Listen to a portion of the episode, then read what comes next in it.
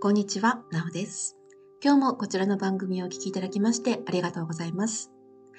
こちらの番組はオランダ在住のエネルギー生態師、私なおが100年続けられるセルフケアに関する情報をお届けする番組です。はい、今日のテーマは自己表現についてお話ししていきたいと思います。あなたは自己表現に対してどんな思いとか気持ち、感情がありますか、え私は自己表現っていうのはいろいろな媒体で今までやってきました。その理由は、まずお仕事をしてるっていうのがありますね。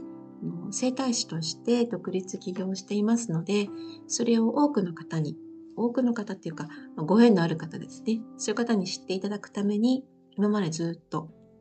自己表現というか、ブログを書いてきました。けれども、えーそれとはまた別にですね、お仕事用には発信するっていうのとはまた別にですね、自分自身に素直になって、自分の本当に伝えたいこととか、思ってることとか、これを伝えたら誰かの役に立つかなとか、なんかもっとこう熱い思いみたいなですね。そういうのとか、まあ、今自分が悩んでることとか、そういったこうなんていうかじ人生の機微に当たるような情報発信、自己表現っていうのは今まであんまりしたきたこしてきたことがなかったんですね。でもこう数年前にノートというプラットフォームを始めましてそこで自分に素直に自己表現することで自分が変わっていきました。なので自己表現っていうものに対する考え方とかその大切さとかその威力とかそういうのもねこう最近分かってきたところなんですね。で、それを今回一冊の本にしました。Kindle 本なんですけれども、タイトルは、えっ、と、ノート×自己表現で人生が変わる。大人世代への書くことのすすめというタイトルなんですけれども、えーこれはですね、なんでこの本を書いたかっていうと、まあ今お話ししたこともあるんですけど、私自身が2019年に海外に移住して、こうあらゆる変化が同時に訪れて、まあそれをちゃんとしなきゃみたいな感じで思っちゃったのもいけなかったんですけども、こう、不安障害になってしまったんですよね。不安障害状態っていうんですかね。そう、すべての変化とか、何か新しい事件とかがすごく怖くなってしまって、自分のこう殻に閉じこもってしまうような状況になってしまったんですね。で、そこから脱することができたのが、この自己表現、まあ、ノートっていうプラットフォームを使っていたんですけども、そこでの自己表現を通じて、自分をこう、そこの殻から出してこれたかなっていうのがあります。まあ他にもね、いろいろこう試してきたんですけども、自己表現っていうのはね、その大きな助けの一つだったんですね。だからそれをこう、今同じような状況にいる人とか、今孤独でね、で、こうなんか戦ってる人とかね、あとはこう今変化の時にあって、怖くて足がすくんでしまってる人とか、あとは、まあ何年か前にこの変化があったんだけど、その変化でこう怖くなってしまって、そこからもう何年も出ることができなくなってしまってる人とか、こう人生が逆に停滞してしまってる人とかね、そういう方に読んでほしいなと思って、参考になる、なれば嬉しいなと思って今回本を出版しました。これね、あの、セルフケアシリーズの第3冊目になります。Kindle 本で3冊書いてきたんですけども、どれも自分でセルフケアできる、その土台を作るヒントを書いています。で今までね、こう、健康的なテクニックについて、まあ、私整体師ですから、そういうお話をしてきたんですけども、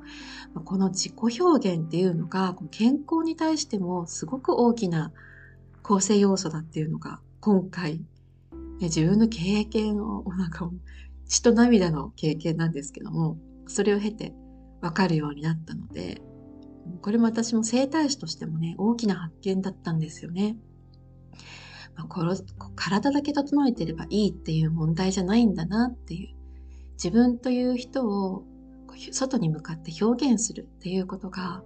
健康にとっても、そして幸せにとっても大切なんだなっていうことをね、痛いほど分かったんですね。で、まあ、これってね、やっぱ、その環境になんないと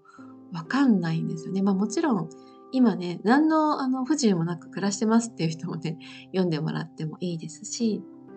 でもう、まあ、自己表現に関する、そして言葉とは、今自分が使ってる毎日の文章とは、そして書くこととは、っていう、こうなんか本質的なことにもね、掘り下げてお話ししていますので、これから自己表現してみたいなとか、言いたいことが今うまく人に伝わらないなとか、あとは、そうですね、人間関係がこう行き詰まってるなとか、そういう人にもね、ぜひ読んでいただきたいなと思います。でなんでノートをね、こう取り上げてるかっていうと、それも本書に全部書いてあるんですけども、簡単に説明しますと、ノートってね、すごくこうユーザーフレンドリーなんですね。で、こう今、ダイバーシティみたいなことが言われてますけれども、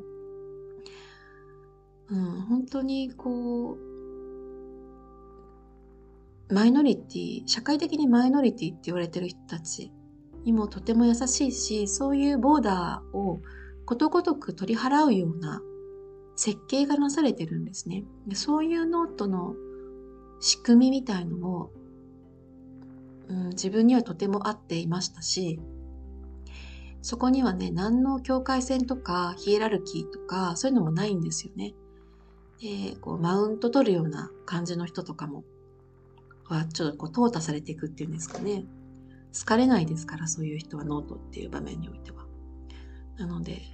すごくね、やりやすく、自分がこう、自信がない時とかね、ちょっとくじけちゃってる時とか、心が元気がない時ってありますよね、人生の中でね。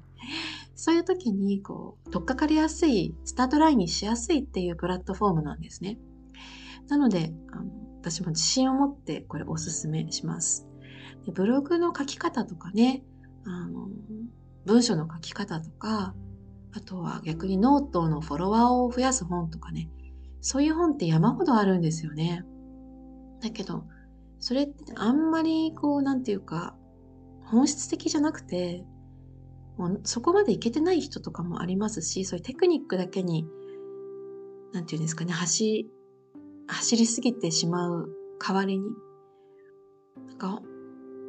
最終的にかけたけどそれが続く続けることができないとかね。そういうことたくさんあるんですよね。だからぜひねこの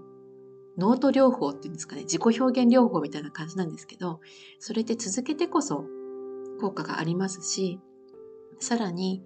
書いてきたものがね資産になるっていうね重要なポイントメリットがありますよね。SNS まあ一般的な SNS ってこう流れていっちゃうものなんですね。でその時々で旬なものを扱ってたりとかするといいんですけどもでもなかなかねあのそれがずっと昔のもの翻って自分の資産になるかって言ったらちょっとそうじゃないですよね。だけどノートとか、まあ、ブログもそうですけども自分の資産になっていきます。で自分がね過去の記事にこう励まされたりとかもします。それってね、やっぱりこう SNS、他の SNS にはない魅力だと思うんですね。で、こう自己表現の練習もできる。そして自分自身の自信を育てて自己肯定を続けることができるっていう狙いを持って、ノートと自己表現っていう本を今回書いておりますので、ぜひね、あの、今言ったことに該当するような方々はご一読いただけたら嬉しいです。そしてね、ぜひレビューとか感想とかもお待ちしております。ね、孤独とかね、あのもう自分ダメだなとか思ってそういうトンネルに入ってる時って本当に辛いですよね。でもね、もう入ってきたわけですから必ず出口があるんですよね。その出口のツールとしてこの本がヒントとなったら嬉しいです。それでは今日も最後までお聴きいただきましてありがとうございます。Kawayao. Bye.